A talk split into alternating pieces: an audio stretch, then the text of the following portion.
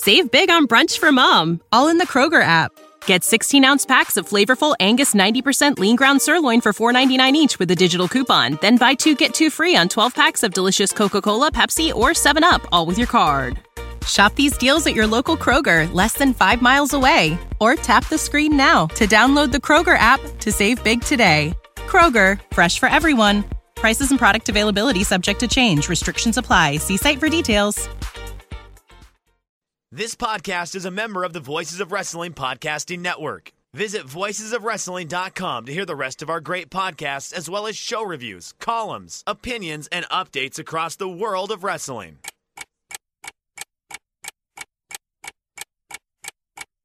Welcome to Jumping Bomb Audio.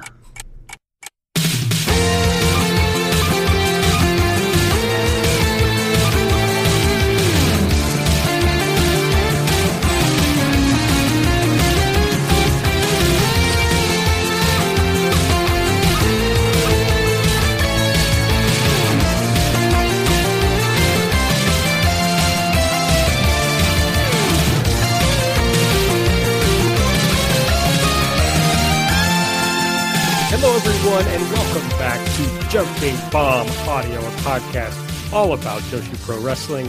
I'm one of your hosts. I'm Aaron, and I'm joined by Taylor. What's up, Taylor? Hi, how's it going? A big newsworthy week in Joshi. A lot, to talk about this week. That's right. That's right. There's a lot going on, uh, and it's been a crazy week. So, uh, just in my own life, so I'm excited to just talk about Joshi with you. Uh, it's much more fun than like work. Uh, I would I would definitely agree with that uh, sentiment. This is uh, one of the parts of my week or every other week that I always look forward to. Love talking Joshi with you, Aaron. Oh, that's very sweet. I we'll talk about this later, but there was uh, there were some moments in the big seedling tag match that were very sweet and uh, made me think about how Joshi is just a very special type of entertainment, and uh, I also feel that way about this podcast. All right. If you want more sweet moments like that, you can follow us on Twitter at JBombAudio. I'm at Aaron Like the Car. Taylor's at Taymambo.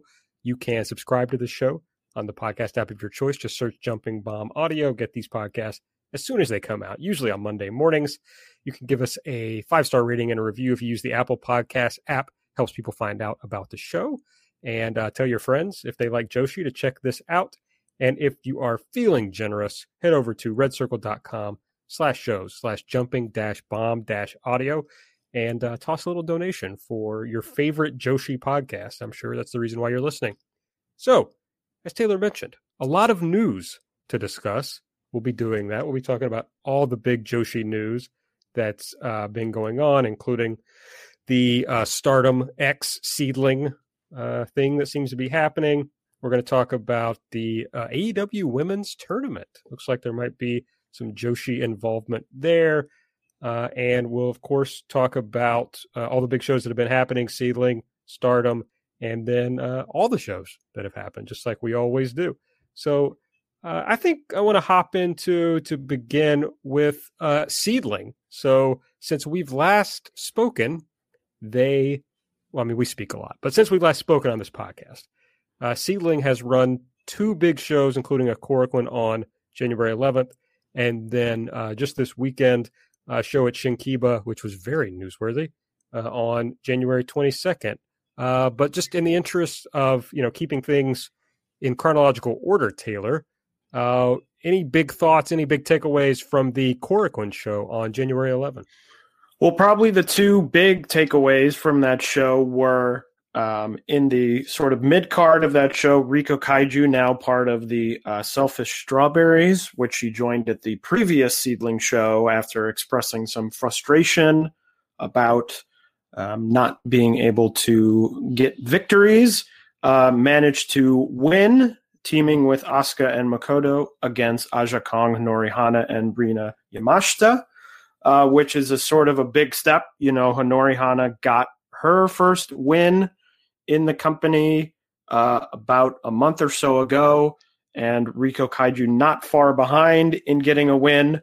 Um, unfortunately, she wasn't able to follow it up on the 122 show um, because it they announced just before the show began um, that Riko was experiencing, I believe, um, some headache like symptoms. She went to the doctor um, for tests, and they said that nothing was found, nothing out of the ordinary was found, which is always good to hear. But out of precaution uh, for her and her health, she was not on that show. But at least on this show, she was able to wrestle and get the win.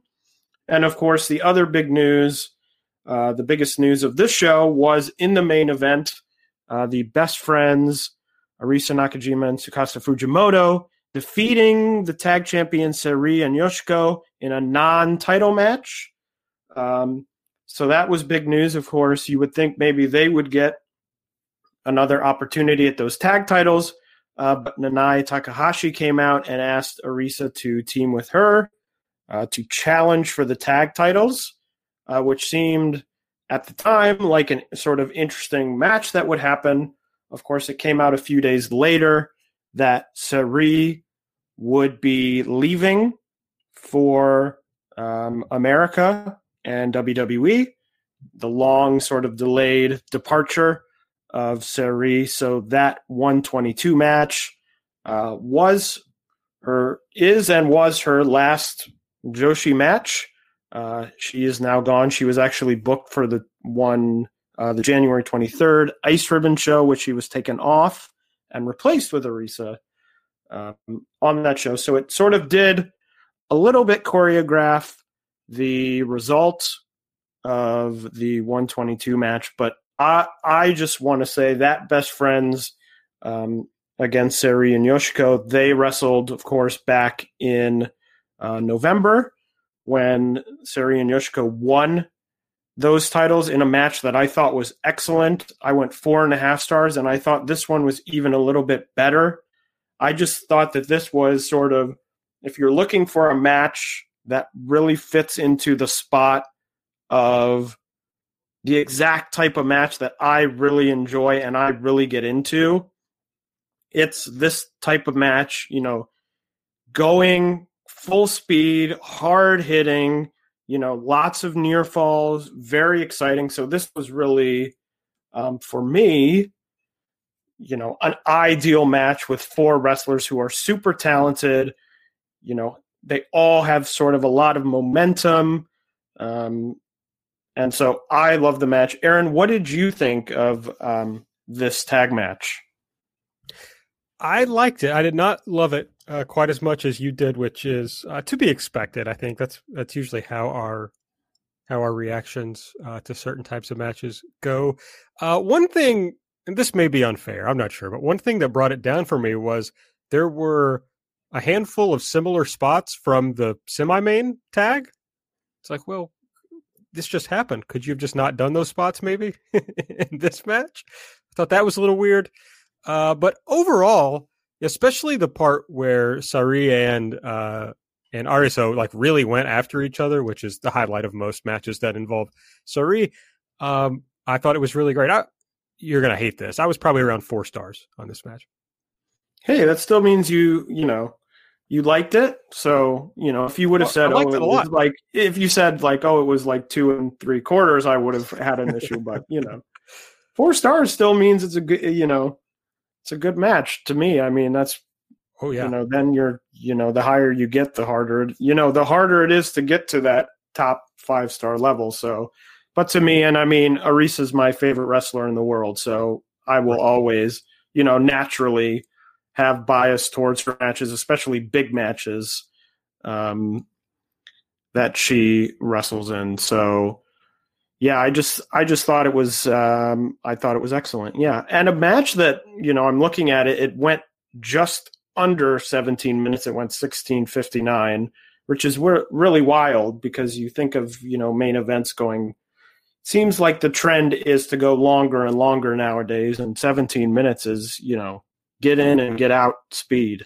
yes it was an excellent uh, length of the match so i'm i'm interested to hear what you thought about the the main event on on 122 which i suppose uh, we will get to in due time are you ready to go ahead and talk about that show yeah so i guess it started with the really newsworthy event uh, which is you know during your kind of your your traditional uh, spot where everybody comes out before the show.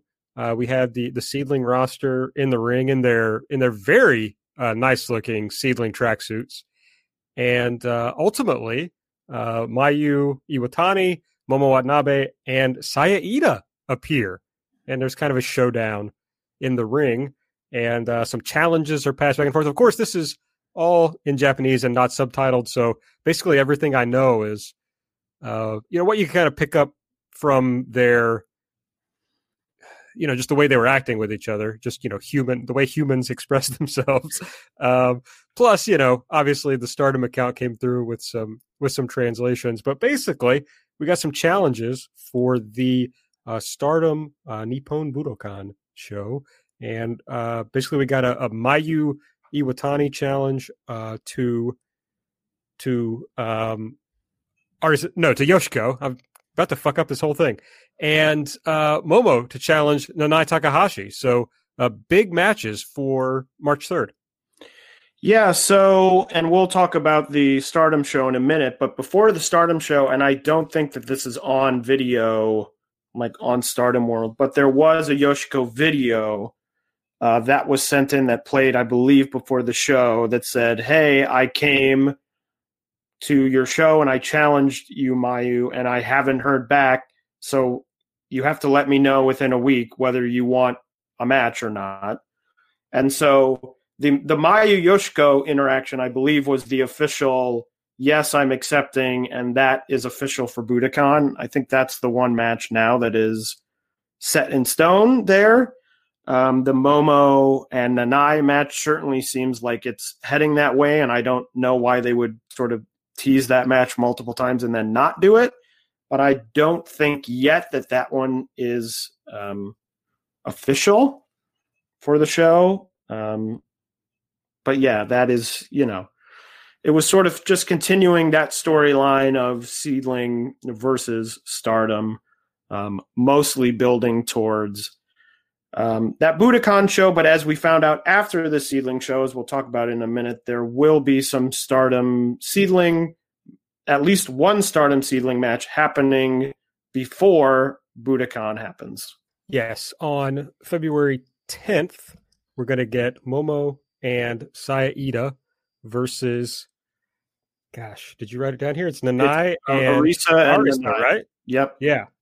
So uh, a really, I mean, just a killer match. I mean, it's like I've seen a lot of tweets like this, but I agree with them. It's like I'm basically physically incapable of doing anything until that match happens. I mean, I'm I'm almost certain it will be uh, great. It's very exciting, and I'm glad. You know, obviously, I'm excited for those. You know, whatever matches do happen to happen at Budokan between Stardom and Seedling, but I'm glad that it won't just be those matches, and that, as I said, we'll get at least one match, at least this match, and I would assume with still you know, after the 10th, that'll be what, three, just over three weeks to um, Budokan, that they might be able to fit in maybe one more match, um, whether that happens on a stardom show or on another seedling show is to be determined. But yes, very excited for that. I'm sure it'll be um, an, an excellent match. I can't see really any world in which that match doesn't really deliver. It feels like this is a, a pretty good trade for everybody. I feel like both sides are really getting good things out of uh, the interactions between the companies. Do, do you think one side is kind of coming out better than the other so far? Well, of course, some of it does come down to you know the results of some of these matches. If it turns out, you know, if they have the match on the 10th and maybe they have another match and they have the two matches that we know of at Budokan. So that's four matches. If, for example, Stardom runs over them in all four matches, then maybe you look at it and you say, well, you know, that might not be great. You know, obviously it's fun because it's building some sort of interest in the promotion. Um, but of course, that hasn't happened yet. Maybe they split 2 2. Maybe they have some agreement where they, you know, as I think I originally talked about, that maybe there's some agreement where, you know, Yoshiko goes over Mayu if Momo goes over Nanae, so it's even. So it isn't one promotion dominating the other promotion. But I think so far, you know, as I said, it's created excitement, which is the point at this stage. That's what it should be doing. You know, if stardom showed up at these shows and everyone just sort of said, oh, okay, then I would say, well, it's not working. But, you know, obviously everyone, as we're talking about now, we're both really excited for it. So I think currently, so far, it's doing its job perfectly.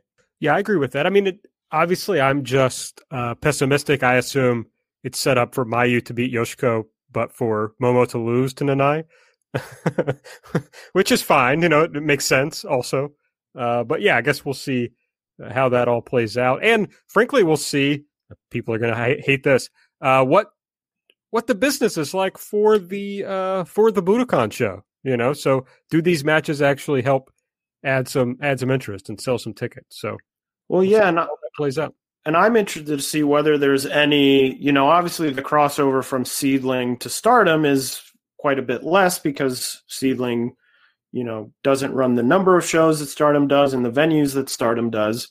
But to see if, eh, you know, if it picks up business for Seedling, uh, which I'm sure is part of their goal in all of this, or whether it picks up business in in Stardom, um, even beyond sort of the Budokan show.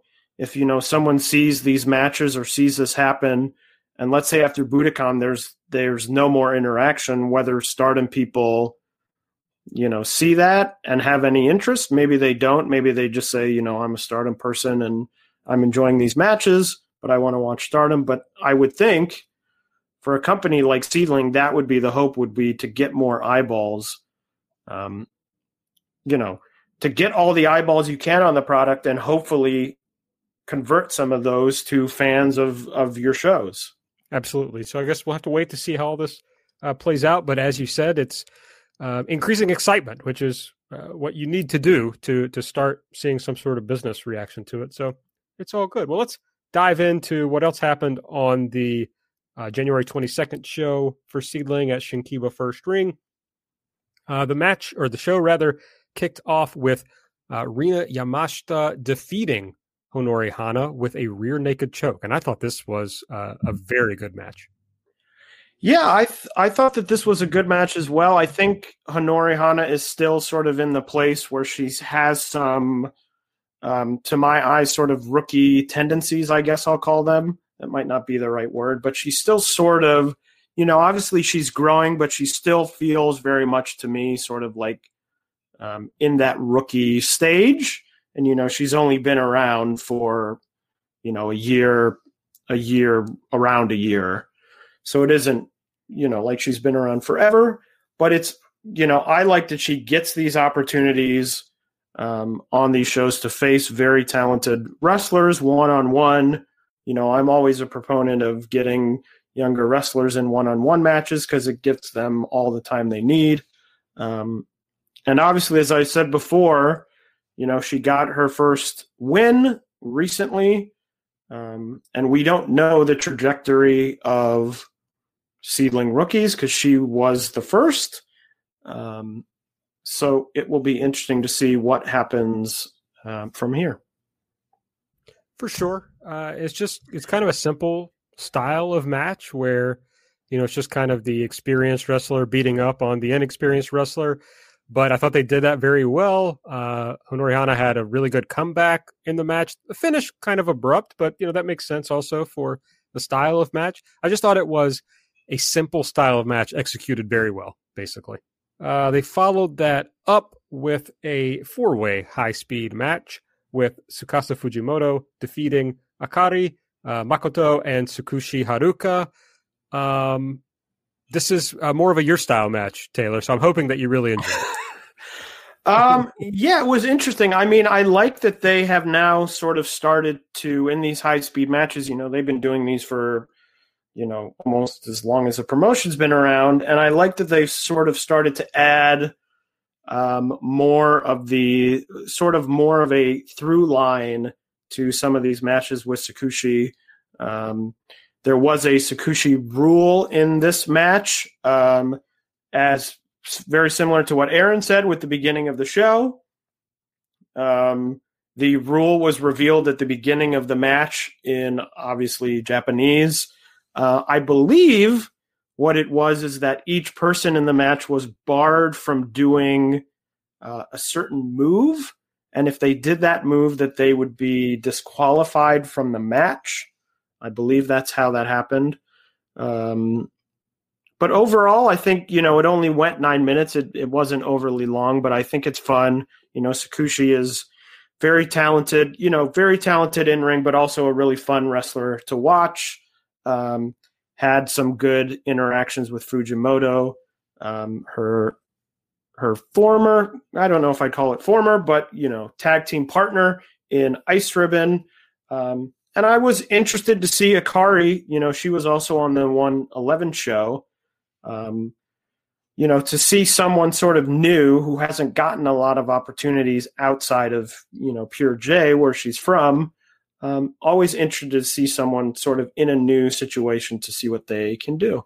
After that, we had uh, Ayame Sasamura and Kaho Kobayashi uh, going to a time limit draw with Itsuki Aoki and Neo Mizunami. Um, what were your thoughts on this one, Taylor? So I was actually most interested in the sort of result, which was a time limit draw, because originally this was going to be a three-way um, match with uh, Riko Kaiju and Makoto, who got moved down to the high-speed match um, after Riko was pulled from the show. And I'm just wondering if the time limit draw came about because a lot of these sort of undercard tag matches that they've been doing have been sort of part of the story of these different teams proving themselves worthy of tag uh, tag team title shots. And you know with the titles changing and the champions uh, breaking up Kasuri is leaving. You know there is an opportunity for sort of a new team to step up and get that challenge and I was and I'm wondering whether it was planned that it would be Riko and Makoto winning this match and maybe then challenging for the titles. And that when they were taken out of the match, they said, well, we'll just sort of move that down the road and have them do a time limit draw. I don't know if that's the case or they were always going to go to that draw. Um, but, you know, a, good match, but I don't have too much um, outside of that to say about it. Very similar to a lot of these sort of you know upper mid card tag matches that they do with a lot of this. You know, Itsuki Aoki's been in a lot, uh, Mizunami's been in a lot, uh, Kobayashi. So yeah, yeah, basically the same. Uh, I think thought it really picked up uh, down the stretch, especially the Sasamura and Aoki uh, interactions. I thought were a lot of fun. But yeah, it was good, and it was like when it hit the time limit draw, I was like, oh wait, it, it definitely didn't feel like 15 minutes had elapsed. So I thought they did a good job. And uh, the main event was, as as we've uh, discussed a little bit, the Beyond the Sea tag title match uh, with Arisa Nakajima and Nanae Takahashi defeating the former champions of Sareee and Yoshiko. Uh, I'm interested to hear if you liked this better or worse than the the Korakuen tag. So I liked this. I did not like it as much as the Korakuen tag. Um, I think it was a bit um, slower moving. Obviously, this one went almost 26 minutes, so nine, pretty much nine minutes longer than the other one. Um, I think it also was slightly hurt by the fact that Sareee had announced, "Oh, I'm going to WWE," and it didn't seem like a world in which she wins leaving the company. That didn't seem to really serve um, any sort of useful purpose for the promotion. So the outcome to me wasn't really in doubt either, which also may have um, slightly hindered my enjoyment of this match. I mean, I still really liked it. I went four stars. So I still think it was a good match. I also think my expectations, you know, I had just watched the other tag match, which I really enjoyed, and three of the four wrestlers from that match were in this match. So I think my expectations were also really high. So I enjoyed it, but not as much as a Korakuen and not as much as I really thought I was going to like it. Yeah, I think maybe I set my expectations too high going into it. It felt like a very good match, but it didn't really transcend what you would expect from these four, like in a normal match. So, you know, I probably also was around four stars on it, but uh, I do think the the uh, Korakuen match was better if I'm comparing the two. But some things that stood out uh, in this match. Well, one, I thought it was weird that Yoshiko took the pinfall. Uh, I would have personally just pinned Sareee on her way out of the company. You know, uh, that would seem to make sense to me. Uh, but you got these just incredibly sweet moments between Sareee and Yoshiko. Uh, before the match, they hugged like right before the match was about to start. It just was really cute. It felt like I don't know, but it felt like they were saying to each other, like, "Oh, this is our last match together." Uh, and then there was a moment. Uh, I want to say it was in the closing stretch. It was at least closer to the end than the beginning, where they were kind of all on the mat and they like reached out and like grabbed each other's hands and like talked for a second. I'm sure about whatever they were going to do next, but it just felt so sweet. and uh, you know, seeing which this was common, but Sareee like jumping up on uh, Yoshiko's back at the start of the match. It's like it's just moments that you get in in Joshi, uh, like emotionally vulnerable moments that I'm not sure you get in wrestling generally, and in a lot of art uh, generally, uh, or sports generally, where uh, just really separates uh, Joshi from everything else that exists. Yeah, and I was happy. I mean, generally, but also this match, I saw that you know Yoshiko was in tears afterwards as they were taking pictures um, and sort of giving their farewell. But you know, Sareee was, and they showed many of these photos in the you know video packages that they did and things like that. Um, she was sort of part of the original um, four of Seedling. You know, it was really these four wrestlers that were in this match. And, you know, then she was recruited for the May Young Classic and they told her she couldn't go. And then she ended up leaving and going to Diana. And it always just sort of felt like a strange thing you know it wasn't really clear if there was you know anger there or what sort of the the true feelings were.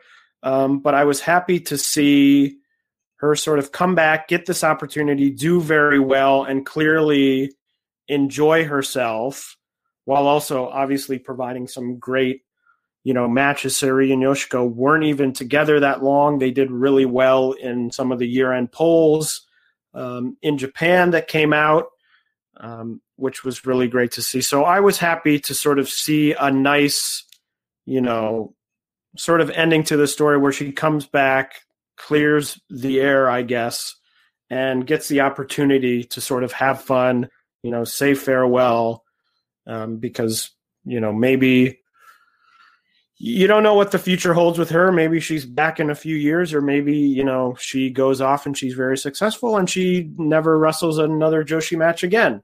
You know, you don't know. But glad to see her um, get these matches. I was also interested that she didn't take the pin because she did take the pin in the Korakuen show, um, which is a bit interesting that she took it there and not for this one.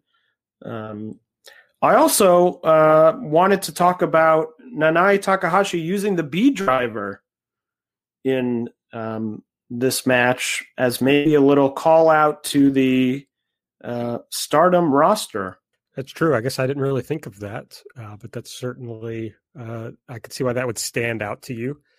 Um, the the Sareee thing is interesting as far as yeah. I mean, she's what twenty three or whatever. So I think the likelihood is that she wrestles in Japan again one day. I mean, not as a WWE roster member, but like comes back to Japan at some point.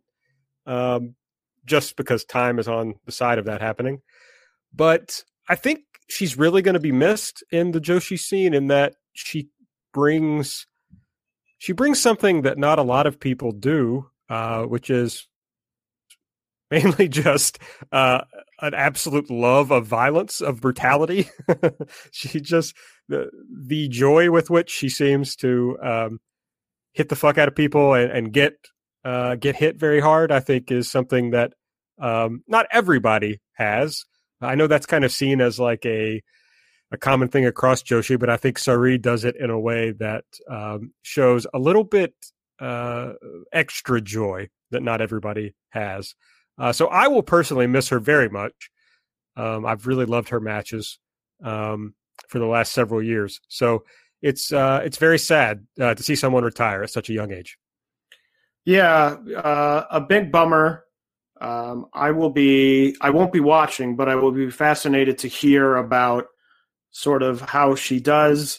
She's sort of an interesting case because you are right, Aaron, that she is sort of a big, you know, she's a big hitter. That's what she's known for. Um, and that seems like something that that seems like it would be the first thing to go in sort of the more sterilized um, environment of WWE. Um, and you look at the people who have sort of come from the you know Joshi scene and gone to WWE and have had success, and you think about people with you know Asuka, you think about um, Kairi Hojo, you know, sort of people who are obviously very talented wrestlers, but who also have these sort of big, larger than life personalities and hooks. And to me, that isn't the type of wrestler Sareee is. She's sort of business, you know, get in there and take care of business. And that's how I'm going to impress people. So I'm going to be really interested to see. Obviously, she's an incredibly talented wrestler. I agree with you. She's been, you know, close either close to the top or at the top of the Joshi scene for the last few years at least. Um, so I'll be fascinated to see exactly how everything uh, turns out with her. Yes, I wish her the best of luck. Um, if that's what she wants to do, then I'm happy for her. I just uh, would prefer to see her stick around in Japan. It'd be a lot more fun for me personally. And isn't that what's important? That's why okay, all of of course, Joshi shows are booked just for you. yeah. I mean, to me, for someone like her, it, it makes the most sense uh, in that I can't imagine uh, with you know being freelance, she was pulling down an, uh, an insane amount of money. So she'll probably actually do better financially by going to WWE. Uh, but just uh, just a bummer, as you said. So we will see what what becomes of it. Uh, let's move on to the Stardom Korakuen show. This is from January 17, I believe, if I'm not messing that up. That that is correct. Excellent. Um, I overall a very weird show. I thought um, a show where I really enjoyed the undercard more than uh, more than the main events or the the top of the card. Um, but I guess we'll get into that as we get into those matches. So let's start um, uh, with the first match. We had Saya Iida defeating uh, Unagi Sayaka in a Future of Stardom title match. Iida won with the Diamond Dust. Yeah, I thought that this was really good. I thought it was a really fun match. You know, it was not. I thought that this was um, by far sort of Sayaka's best performance in Stardom for me. It's it wasn't perfect. Uh, you know, there's some moments when I was like, "Ooh, keep it together, keep it together," which I think they did. There was nothing major in the match that was, you know, disastrous. But I just think, you know, Saya Iida is improving really, you know, match over match, week over week, month over month, whatever you want to say, by leaps and bounds. To me, she's someone who sort of had this, you know, character, this oh, I'm rough and tough, and you know, pounding her chest. And I think that part of it is that she's her in ring stuff, her in ring work has improved, but also her look, I think, has gotten a lot better. And I think she's gotten a lot more comfortable with the sort of character that she is portraying. This sort of I'm strong, I'm gonna I'm very small, but I'm very strong, and I'm gonna go out there. I mean, she looks to me, uh, to my eyes, like she is getting stronger physically. Um, so I just thought it was a fun match. I think Saya has really added things to. I mean, her finish I think is a really cool looking finish. Um, that um, sort of top rope uh, DDT, I guess you would call it in some fashion. Um, so I thought that this was really fun. I thought it was a great start to the show. Yeah, I thought this was excellent. I thought that uh, Unagi, I don't know. Maybe I was missing her really great stuff in Tokyo Joshi, but I thought this was better than I had any expectation it would be. Uh, you're right about Iida. Uh, I think the difference is, you know, she's always, this kind of felt like a comedy character for a long time. And then she just got ripped and got much better in ring. And I think developed um, a, you know, a confidence, a matter of comfortability in like in her own gimmick, in her own skin to where now it just feels real. Like she's just excellent. Uh, so yeah, it, it's been a real boon to these cards to to start these shows with with the future of Stardom title matches. Uh, it's really worked out. So I, I was glad to see another one here. Well, and I think that also giving her the title, you know, also gives her that boost of confidence where this, you know, the future of Stardom, t- you know, title is good for this to say to someone, you know, we recognize you're working hard or we recognize that you're improving and here is some measure of that we see it. And I think to wrestlers like Iida, you know, they win the title and they say to themselves, well, this is acknowledgement that the work that I'm doing is being recognized. And I think that gives them an even more, an even bigger boost of confidence, which I think has helped um, Iida tremendously. Save big on brunch for mom, all in the Kroger app. Get 16 ounce packs of flavorful Angus 90% lean ground sirloin for $4.99 each with a digital coupon. Then buy two get two free on 12 packs of delicious Coca Cola, Pepsi, or 7UP, all with your card. Shop these deals at your local Kroger, less than five miles away. Or tap the screen now to download the Kroger app to save big today. Kroger, fresh for everyone. Prices and product availability subject to change. Restrictions apply. See site for details. I absolutely agree with that.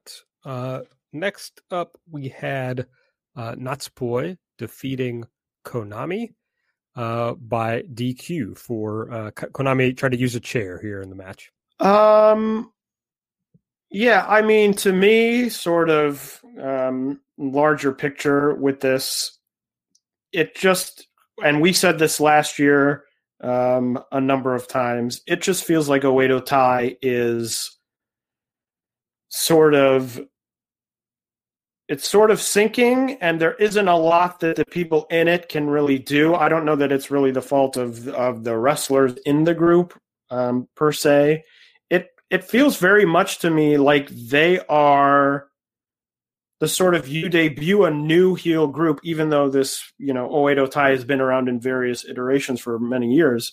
It feels like they've decided to say, well, this is a new group, and we're going to establish their heels by they get they have interference in all of their matches, they get disqualified in all their matches, and then there comes a point when you've sort of established to the the audience, oh, these are heels that you can sort of dial back on that a bit, but it feels like they haven't dialed back on it, and so almost every Oedo, Oedo Tai match, I watch and I sit there and I say, okay I'm just waiting for the moment when cheating happens. And not even like cheating where, okay, someone gets in the ring, they hit, and then they slide out.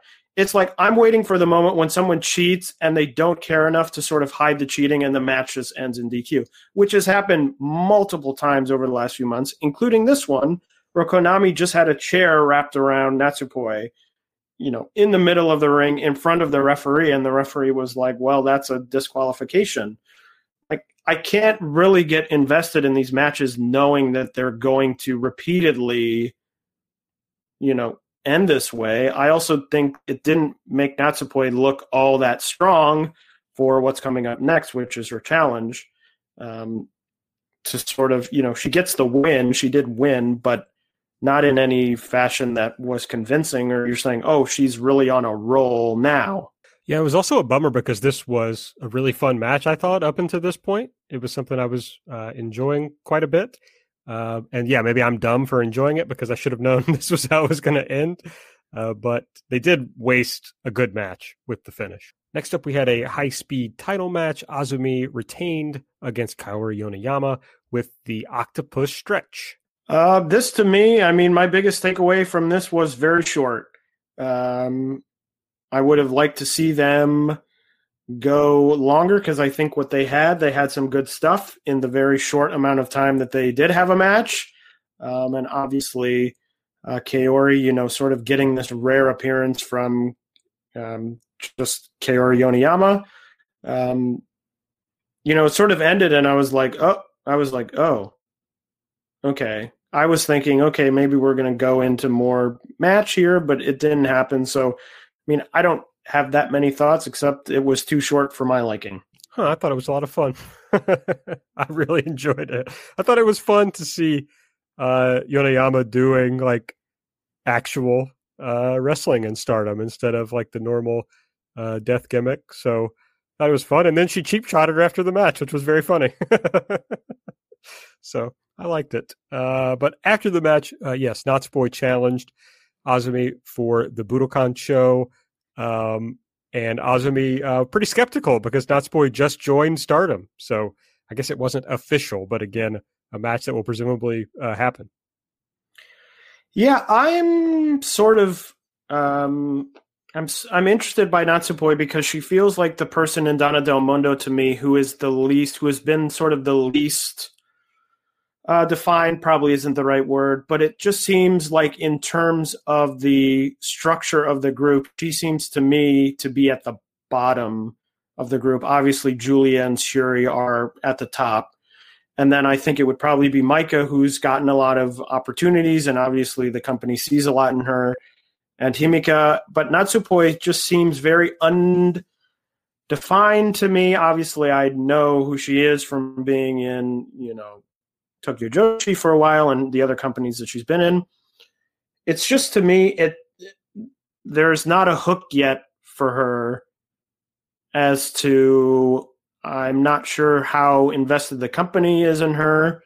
Um, so yeah, I'm interested to see if the you know Azumi sort of protesting the the match happening ends up just being sort of a smokescreen before they reveal that the match is happening, or if it works into some storyline where she doesn't get the match. Um, but but we'll see. But yeah, I'm still not clear on on where sort of Natsupoi slots in in this company. I have a thought on that, but I want to save it for after the main event because it kind of ties in uh, to that. But we'll we'll talk about that. Uh, next up, we had Tam Nakano defeating uh, Starlight Kid with uh, with the Tiger Suplex, the Battle of the Tiger Suplexes. Tam wins. Yeah, I thought this was a good match. You know, I always say I think Tam is one of the most underrated wrestlers in all of Stardom. Um, so always glad to see her get an opportunity. I mean, I'm glad the match went, you know, it went a decent amount of time. We talked about on the preview show about, you know, sort of these matches living in the world of the old stardom where the opening matches didn't really get a lot of time. You know, the Natsupoi Konami match only got just over eight minutes. This got almost 11 minutes. So I was happy to see them get some time because I like Tam, and as I've said, Starlight Kid I think is excellent, and I think they had a, a very good match. They did, yeah. It's just more evidence that they should go. They should uh, push Tam further, uh, do more with her. Uh, they don't seem to be doing that, but we'll see. We'll see what's on tap for. Uh, for we don't know what she's doing for Budokan yet, right? So, I guess we'll see. We we yeah we don't. I think there was an elimination tag match. The Queen's Quest team of Momo Watanabe and Saya Kamitani uh, got the win. They defeated uh, the teams of Himeka and Syuri, Bea Priestley and Saki Kashima, and Mayu Iwatani and Ruaka. I think we're learning that Mayu Iwatani needs to stop going to the top rope in uh, matches that have over the top rope rules. Because uh, this is the second match in a row where she's done something and just been tossed out of the ring. Uh, which was quite surprising. You know, teaming as we mentioned on the preview, teaming with Ruaka. You figure that Ruaka would be the uh, one to take the fall, but I think obviously the booking here was clear um, for uh, Saya Kamitani for later in the show. Absolutely. Um, yeah, the best to me, the best parts of this match were the Momo and Syuri um, interactions. People won't be surprised by that, of course, because like you with Arisa, uh, Momo is my favorite, but yeah, that those were the strongest parts of the match for me.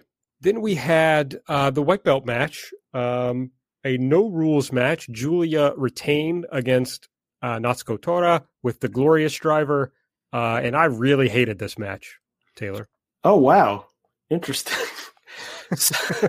so, of course, with this type of match, you know, the thing always sort of in the back of my mind is it is a no rules match.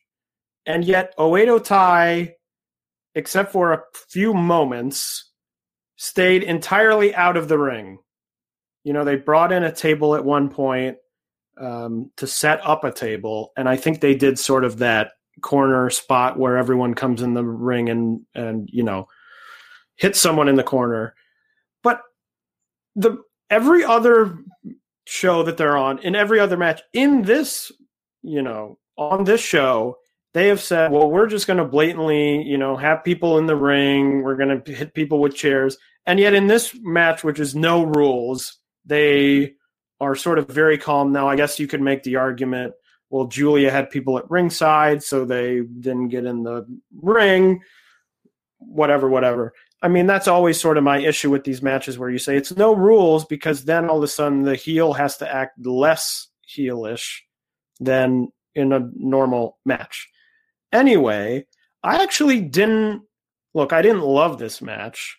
Um, it it I don't even know what I would give it star rating. Probably three and I don't know, probably three and a half you know, so I didn't love it, but I also didn't hate it. I thought they did some interesting things. I mean, I thought that the sort of use of the roofing tiles, I guess that that's what they were, I thought was sort of interesting. It was something I hadn't seen before. It's something that, you know, it looked painful to me. I wouldn't want to be dropped on those, you know, dropped on those roofing tiles. Um, so I think I enjoyed it. I liked it as sort of a change of pace as it wasn't like, um, you know, sort of that upper card main event stardom singles match style because they had sort of the um, the tables involved and the tiles involved. I didn't think the outcome was really in any doubt. I know that there are some people who did think the outcome was in doubt, um, but I didn't. Um, I figured that Giulia would win, and she did. Um, so at the end of the day, I didn't mind it.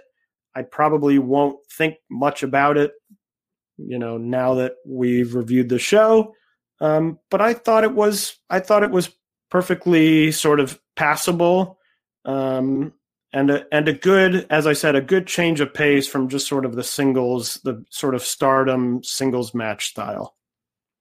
The work is one thing, but what was the point of this match? Why did it exist? I mean, you got Natsuko Tora, who is like the leader, uh, the de facto leader, I suppose, of Oedo Tai.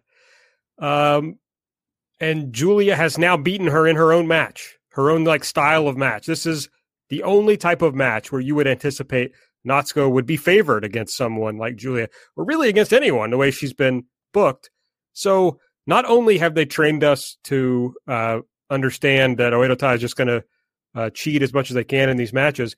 But we haven't been given any reason to ever believe that Natsuko could win a big match. So I just I hated this. And then afterwards, Giulia's like, "Oh, you're pretty good without breaking the rules. Why don't you try that?" And it's like, based on what? Based on what are we to believe that uh, Natsuko is any good at this point? And I'm talking about in kayfabe. If Oedo Tai doesn't cheat on her behalf, so I just I didn't understand it at all um, and I hated it for that reason.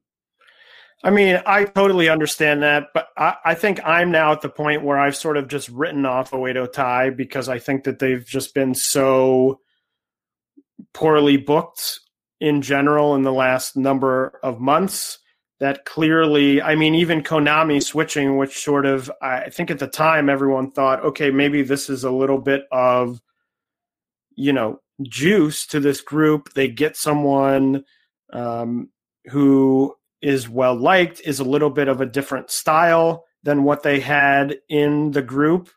And it really, I feel like we've now sort of settled back into the status quo of the group, which is that the match results really don't matter. I mean, they'll win, you know, they win matches every once in a while. Um, but just to me, it's a group that now at this point is really nothing, and it isn't. It isn't even really to me a point of, you know, a few months ago there was some thought that, you know, Stardom has this roster, but there are a number of foreigners who aren't in the promotion. You know, I don't think Jamie Hayter coming back tomorrow and rejoining Oedo Tai, all of a sudden you look at Oedo Tai and you say, "What? They're back." You know, they're back to full strength because they still have this problem of, well, sort of Bea wins. Um, you know, Bea is obviously well booked, but it just seems like the group is so. I, I don't know. It it just seems like there's no faith in really any of them to be any sort of top person in this company other than sort of like, oh, Oedo Tai has been around for a while, so of course Oedo Tai is going to stick around and still be happening. Yeah, it seems to be a group that's surviving on the fact that uh, I believe they still sell a lot of T-shirts. So I think we're just going to keep getting, even though uh, we have no reason to uh, be interested in their matches in any way. Uh, after the match, Giulia says she's going to defend the title at the next Korakuen in February, and this just struck me as, huh, they're running one Korakuen a month and doing reasonable sized crowds at those shows. That seems interesting. Well, in this show, they had, you know, four title matches. Obviously, the high speed and the future are not as pre- prestigious as the other titles that were defended. But, you know, this is a, you know, this is a sort of card where I, I think also they don't have, you know, sort of a big show and they're still trying to set, set some things up. But, you know, and this was a strong card and they did a strong number, which has sort of been what we've just been saying. You know, if you run a stronger card, you'll get more people, and that is what happens. You know, and last month they did obviously the year end climax, um, which is one of their sort of bigger shows because it ends the year and people are sort of on the holiday period. Um, so yeah, this is good. It seems like at least a little bit that Stardom has realized they've got to start sort of pushing more onto these shows to get people in the building, especially at a time um, where, you know, obviously a lot of things are going on with COVID 19. Um, and it is now going to be even more, even unrelated to anything Stardom is doing, it is going to be more difficult to get people in the building because of this, you know, state of emergency that was going on in Japan where the shows have to start and end at a certain time. But I think people are going to be less likely to go to shows unless you really build them in a way that draws, you know, that really draws them to see shows that they think are important. I think it's also helpful not to run every two weeks like, like they were doing before or whatever. So, uh, yes, I think this is uh, going better. Uh, we close the show out with the red belt match. Utami Hayashishita defeating Maika with the BT bomb? Um, okay, I'll start with positives. Um, I thought Utami looked really good in this match. I thought she she looked very aggressive in her offense. Uh, my favorite part of the whole match was the sequence where she stood up and she suplexed Maika, but just sort of tossed Maika like over very quickly. And then Maika stood up and I think gave her a side suplex or some sort of suplex. And that was, I think, maybe just over halfway through the match. And at that point, I thought, okay, here we go. We're go- like, this match is going to kick into high gear and we're going to go. Um, that was short lived because my main takeaway from this is that it, to me, felt incredibly slow. It felt a lot to me like if you imagine a let's say a 40 minute match you know you sort of have the part at the beginning where they're wrestling they're doing quick you know quick and then you sort of build in the story of oh they're getting tired. They're you know it's been a long match. The time is going on. Their stamina they don't have enough stamina. Because it felt a lot to me like it was someone does a move we lay on the mat for 30 seconds. We get back up Someone does a move, we lay on the mat for 30 seconds. We get back up, someone does another move. And that moment, when you had that quick sequence of suplexes, I was like, okay, we're picking up the pace. And then, of course, the pace sort of settled right back into this very slow, um, methodical um, pace of sort of move, wait, move, wait. That to me just didn't really draw me in. Of course, as usual, it was hurt a little bit by me thinking that Maika really had no chance of winning. I didn't see really any world in which she emerged victorious, which probably hurt as well. So it to me just felt very, very slow. I think you are 100% right. And I think it was slow because it felt like to me they didn't have a lot of ideas for a big Korakuen main event. It's like, hey, we've we've got the ideas for about half a match, but if we can stretch it out to a, a 24 minute match, I look back and I loved. I'm someone who loved the first two matches that they had. So I look back at the lengths of those. The first time they wrestled in Just Tap Out, 1357. The second time they wrestled in the five star, 1355. So I think they have about 14 minutes worth of ideas, and uh, they tried to stretch it into 24 minutes here, and it, it didn't go well. That's that was basically my thought, uh, especially as you pointed out, when one person is very unlikely to win, that just requires a different level of of ideas of creativity uh, to make the match more interesting, and they they were not up to the task uh, on this show. I also, and this, um, it is sort of about this match because it happened in this match, but it's about a lot. Sort of generally, is that I feel like wrestling has gotten to a point where this sort of stand in the middle of the ring and like hit each other with forearms segment has become almost a requirement for every match that people do. And when, you know, we were talking about Syuri, Syuri sort of does those segments and you can hear, you know, you can hear each hit and there's an intensity to that that I think makes it really exciting. But I think a lot of these sort of forearm exchange sequences have become very rote and they become very okay this is what we're expected to do. So we're just going to do this sequence where we do forearms. You know they don't make any sound. It's just sort of there because it's expected to be there and you're like oh you know they're really fighting now and i would wish you know it happened in this match but it wasn't uh, you know egregious in this match it just happened and i thought you know it reminded me of that I would like to see matches sort of get away from that unless you really have the intensity needed to sell that, you know, we're going for it and we're going to stand in the middle of the ring and we're going to hit each other instead of it just being like, well, this is part of the match that everyone does. So now we're going to do it. Yeah, I, I think all that's fair. Um, so it turned into a show that I liked a lot of the undercard and uh, didn't really care for the top two matches, but that's okay. that's going to happen from time to time. Uh, after the main event, uh, Utami said she needed a challenger for uh, the Budokan show, and Saya Kamitani emerges uh, to. I mean, I know the crowds aren't making like noise with their mouth, but no, no claps, no nothing when Saya challenges. Uh, but uh, you know, Utami basically accepts, so that's going to be apparently the red belt match, and it just struck me how bizarre this is that like and, and, this was what I also what I was thinking about related to Natsupoi when you were talking about her earlier. It's like Stardom has decided that they have Mayu, uh, Giulia, and Utami, and those are like this era of stars. And then they seem to have decided that the next stars are going to be, uh, you know, people like Azumi and Saya Kamitani, who are like I mean, I know Azumi's been around for a long time, but who are younger and newer.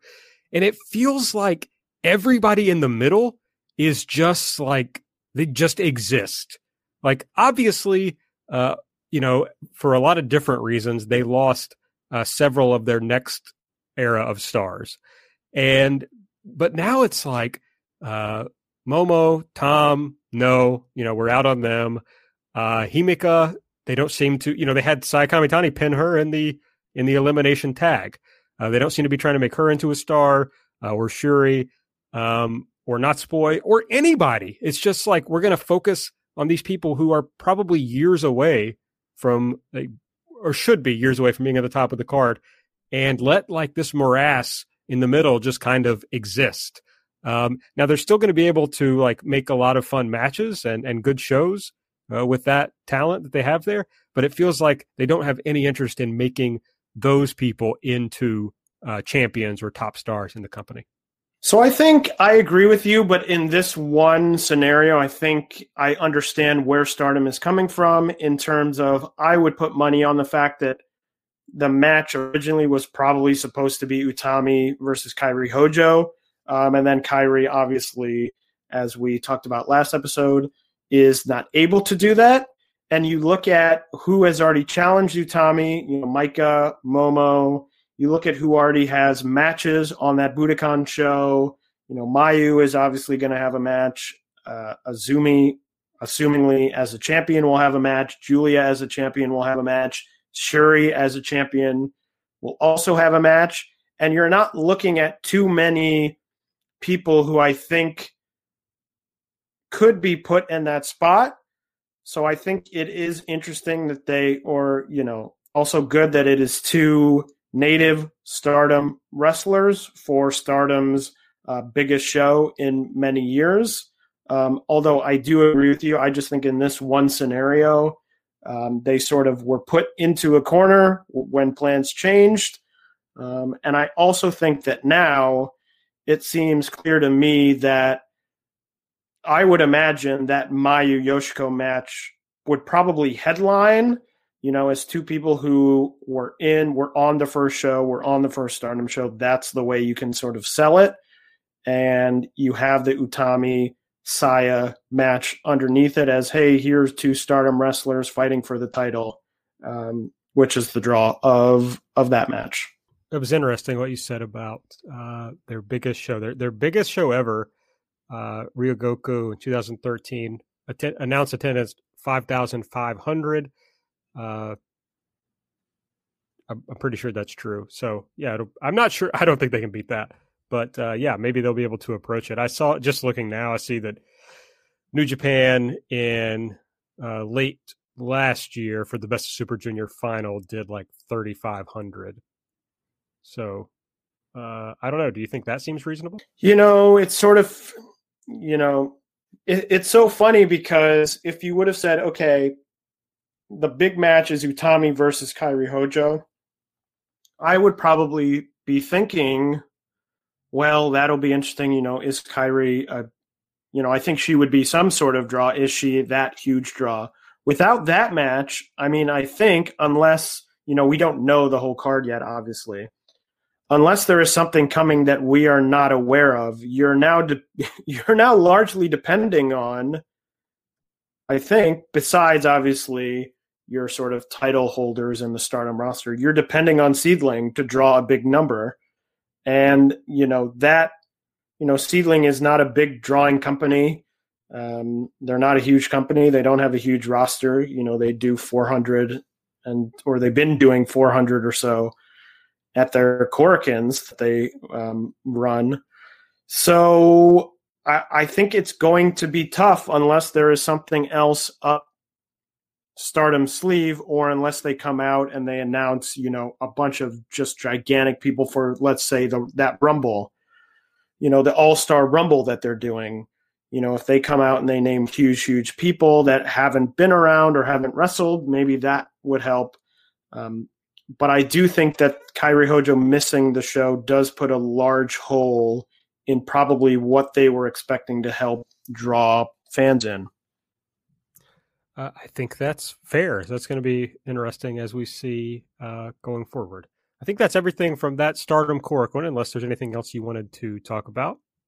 No, I think we I think we got to it all. All right, excellent. Let's hit some news uh, notes. I want to start with the AEW Women's Tournament. Uh, they had a graphic on the show this past week. They're going to be doing a 16 woman uh, tournament. And the graphic had an American flag on one side and a Japanese flag on the other side, led to a lot of discussion about whether that meant there was going to be a Japanese half of the show. Uh, you might know that it would be hard for AEW to come up with 16 American women to have a tournament with. Uh, Emi Sakura tweeted that she's going to be involved, so it does seem like there's going to be a, a Japanese half, I assume, with uh, Gatoh Move or Choco Pro and, and perhaps some Tokyo Joshi Pro involvement. They've had they have a relationship with them in the past. Um, any thoughts on that, Taylor, or how you think that might go? I mean, I certainly think it's interesting. It's something that um, you know a lot of talk about AEW has and the women's division has been well they can't get you know they can't get the Joshi in they can't get the Joshi in just wait until they get to Joshi in that'll really help and I think it is a good idea to you know whatever they do I don't know what the end point is it's good to you know put these shows on and just have them in Japan however you present this I don't know if it's going to end up on YouTube or if it will be a you know AEW dark thing or if any of them really make dynamite, which I can't imagine would happen. But I don't think there's anything bad to, you know, saying, hey, here's a tournament and here's a match that we shot in, you know, that was shot in Japan. And I know that there was some talk, or I think I read this, that I know that um, Choco Pro, I think, was planning on doing some in ring shows in February. So that could be um, why they could be filming. You know, obviously, I think if Choco Pro is involved, I think AEW would probably say, "Hey, can they be in ring, you know, in ring matches as opposed to at um, Ichigaya Chocolate Square?" Um, but you could also do four people from Choco Pro, and you could do four people from Tokyo Joshi, and I think that you could probably come up with a pretty strong um, roster. If you're only looking for eight women between Tokyo Joshi and Choco Pro, you could probably come up with that easily. I know a couple hours ago um, Asuka, uh, Japan's Asuka, not WWE's Asuka, tweeted um, about does anyone remember Veny, which was going to be her name on uh, the 2020 WrestleMania weekend.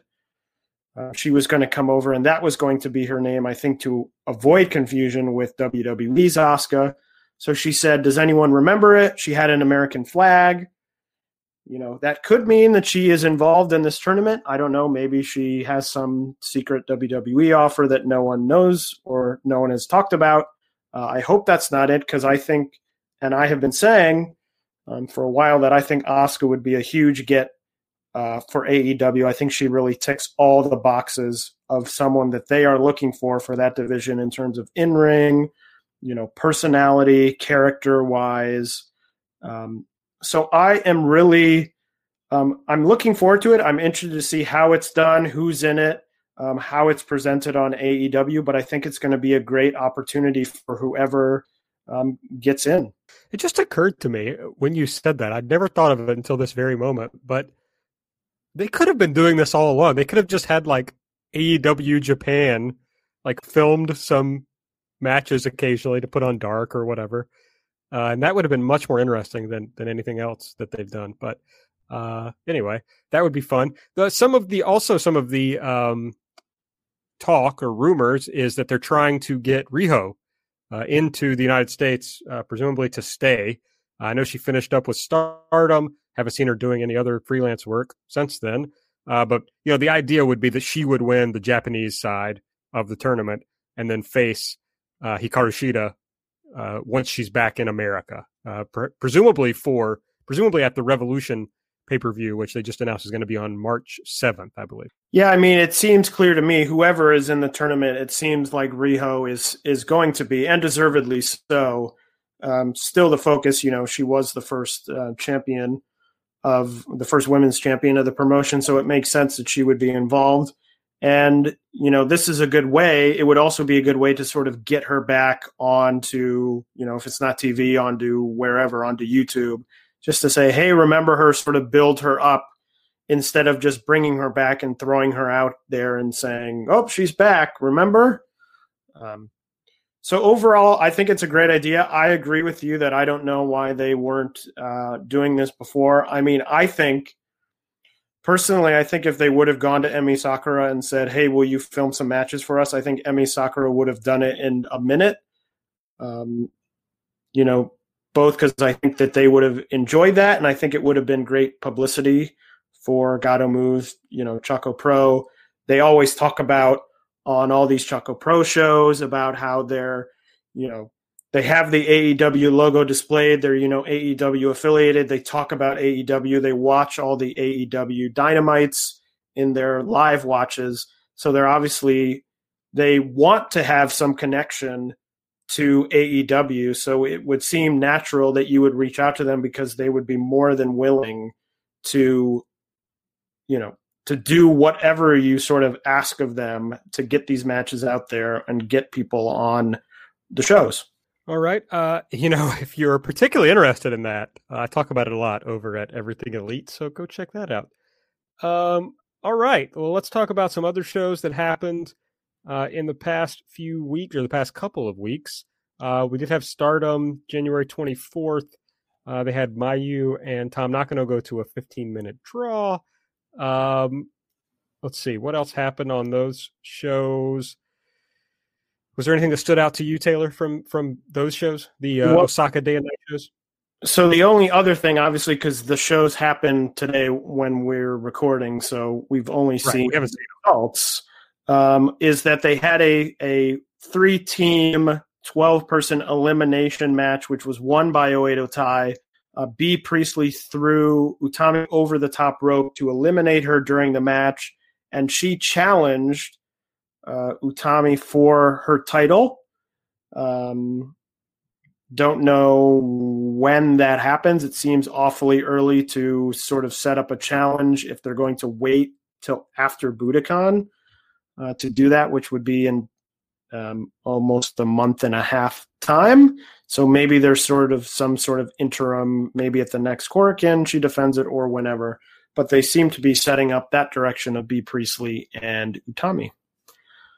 Um, uh, elsewhere, uh, Tokyo Joshi's uh, is coming up on February 11th, so they're continuing to add matches uh, to that show. Uh, the new superhero tag team Shin Ultra Shoko and Hyper Misao challenge the Bakuretsu sisters for the tag titles. That will happen on that Korakuen. And uh, Maki Ito and Miyu Yamashita challenged uh, Mei Saint-Michel and Saki Sama to a match. That was originally Ito asked for a one on two handicap match. Um, it was denied. So Ito asked Yamashita to tag with her. So it would be a two on two tag, and that was approved. Um, Ice Ribbon had their Korakuen last night on the 23rd. Uh, we were originally going to cover that on this show, but it was picked up by Samurai. Um, so it will air on Samurai on February 7th. I have stayed spoiler free, so I don't know the results, but that was a big show with Tsukasa Fujimoto against Suzu Suzuki for uh, the title, Maika Ozaki and Maya Yukihi against Rina Shingaki and Tei Hanma for uh, the tag titles. And on that show, that was the show Seri was going to be um, on that show, but her last date was the 22nd, so she was replaced on the undercard by Arisa Nakajima. Diana had another one of their dojo shows on the 17th. Um, the highlight of that for me, I, I tweeted a little bit about this on the Jumping Bomb audio account, was the Kyoko Inoue and Nanami versus Luminous, uh, the Luminous team of Haruka Umesaki and Miyuki Takase. I said, and I still believe that if Lu- I think if Luminous gets enough opportunities on shows, you know, if they just build up sort of the pure numbers, I think they definitely have the talent to sort of be in contention for Tag Team of the Year award at the end of this year. I thought that this match was a lot of fun um, on the Diana show. It's on their YouTube, free to watch, uh, so worth checking out. Marvelous had two shows, uh, two pay per view shows. The first one was another Road to Gaiaism uh, show with two Sendai versus Marvelous six person tag matches at the top of the card. Uh, the big sort of story coming out of the um, January 12th show was Hibiki tapped out in the semi main event to Yurika Oka, and it came out that she had left and gone home. She was originally booked for the 18th Marvelous show, and she was not on that show, and they sort of reshuffled the card a little bit. Uh, it seems to me that this is a storyline. There was a lot on the 12th show about Hibiki appearing very upset. You know, they took a picture of all the marvelous wrestlers in the ring after the show happened, and Hibiki stormed out and did not uh, take the picture with them. Um, so that is something to sort of keep your eye on, especially as they continue the story of Sendai versus Marvelous. Maybe Hibiki ends up switching sides or something, but a sort of interesting story. They had that January 18th show, which was then main evented by Mio, uh, three way match Mio Momono, Rin Kadokura, and Mei Hoshizuki. Um, and that show also had Syuri against Maria. As I mentioned, those were both pay per views, but the uh, 12th, the show on the 12th, is already up on the Marvelous Nico channel that they now have, uh, which is great to see. Hopefully, they'll put up the 18th uh, show very soon. So if you didn't catch those, you can you know get a month of the marvelous Nico show and check those out. They were fun shows. Uh, Wave, um, a big event on the 16th. Rin Kadokura and Itsuki Aoki defeated Boss to Mammy to win the tag titles. That was a show that was also on pay per view. Uh, it was discovered that internationally it was not accessible, so you unfortunately can't see that show. But Wave is now aware of that fact, and they are looking into making sure that future pay per views are accessible to international fans, which is great to hear. Uh, and then they had a show today as well Mio Momono versus Miyuki Takase. Sounds like a great match. And then Pure J, some news out of Pure J.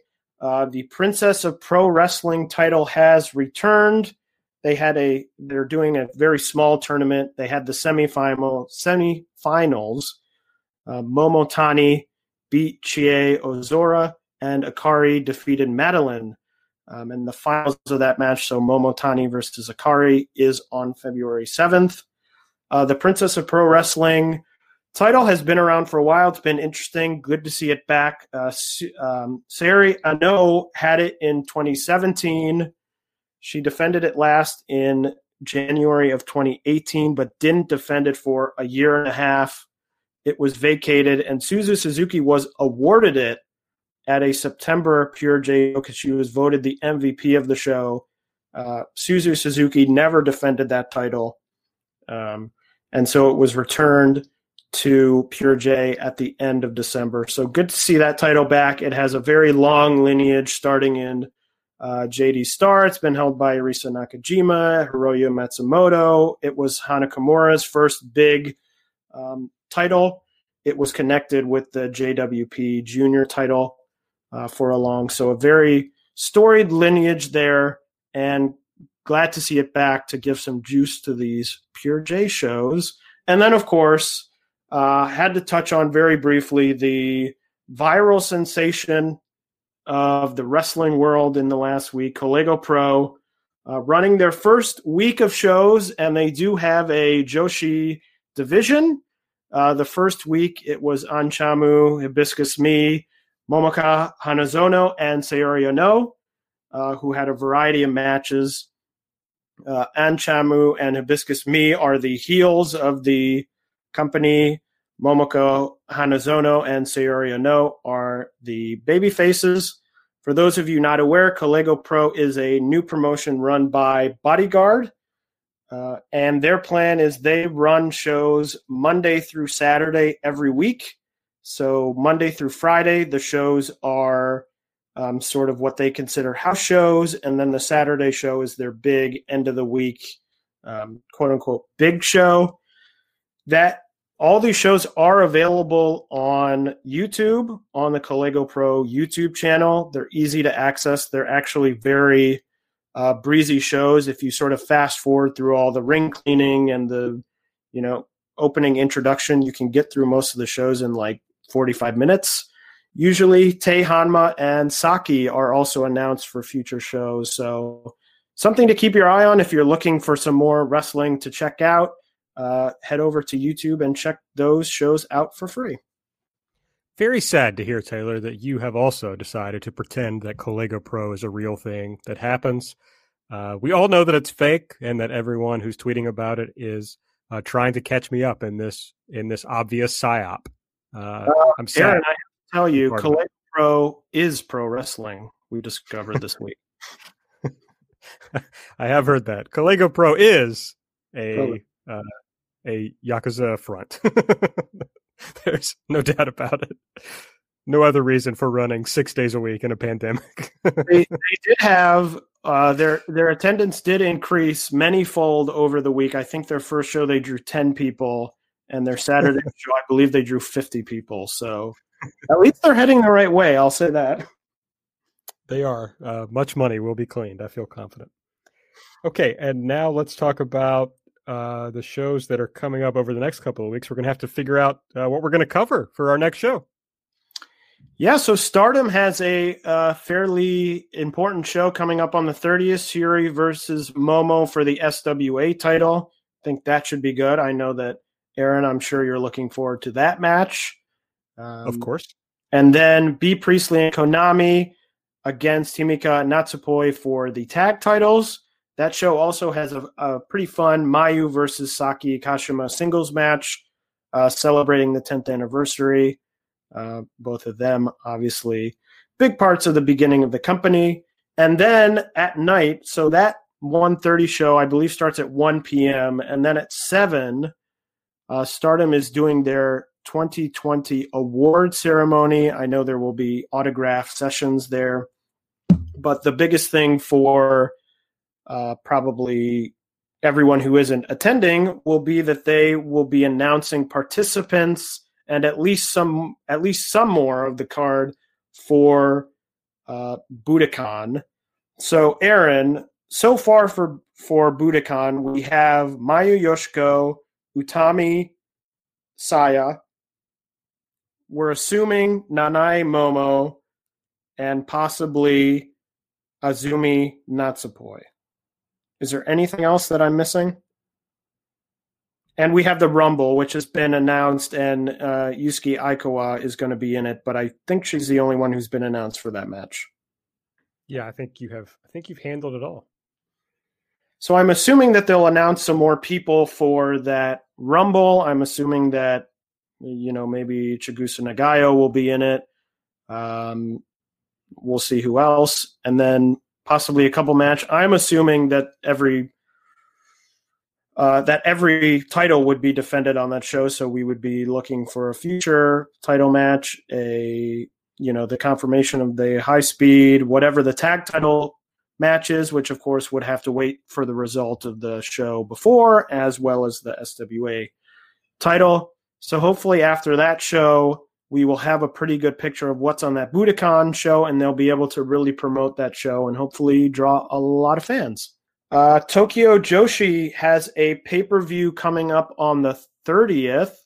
Uh, this is an interesting pay per view. They're going back to the original style of the promotion when the promotion first launched, which is wrestling on mats instead of in a ring. Um, that is the way their first few shows of Tokyo Joshi were done, very similar to the way Gatoh Move does their shows. Um, they'll it will be held in the same venue that those original shows were held, Twin Box Akihabara. Um, so that should be good. And the main event is a mixture of veterans and younger wrestlers Rika Tatsumi and Suzume versus Miyu Yamashita and Mirai Maiumi. Looks like a good show. I did watch their first pay per view on the Open Rec platform. It was very easy uh, to use, very easy to purchase the show, and then very easy to watch. Uh, so if that's something you're interested in, I would recommend uh, checking out that pay per view. Um, other than that, there's not too much uh, going on in the rest of the world. Choco Pro has a show on January 29th that will feature both uh, Mitsuru Konno's graduation ceremony. She is unfortunately, very sadly, retiring. Uh, she had a great year last year, so sad to see her go. And that show will also feature the first defense of the All Asia tag titles by the Best Bros, new champions Best Bros. They will be defending against Yuna Mizumori and Chris Brooks. So that should be a very exciting show, something to look forward to. And maybe on that show, maybe we get some sort of announcement about uh, what is going on with the AEW uh, women's tournament. That's all correct. So uh, hopefully we'll have uh, something that we get excited about we can talk about uh, next episode. Okay. Well, I guess that's everything, right? We've we've covered uh, the entire world of Joshi. We went all the way around it, covered the whole. all right. Well, make sure you're following us on Twitter at jbombaudio. I'm at Aaron like the car. Taylor's at Tay Mainbow. You can uh, subscribe to the show, please. Uh, give us a five star rating and review if you use the Apple Podcast app. Tell a friend about the show.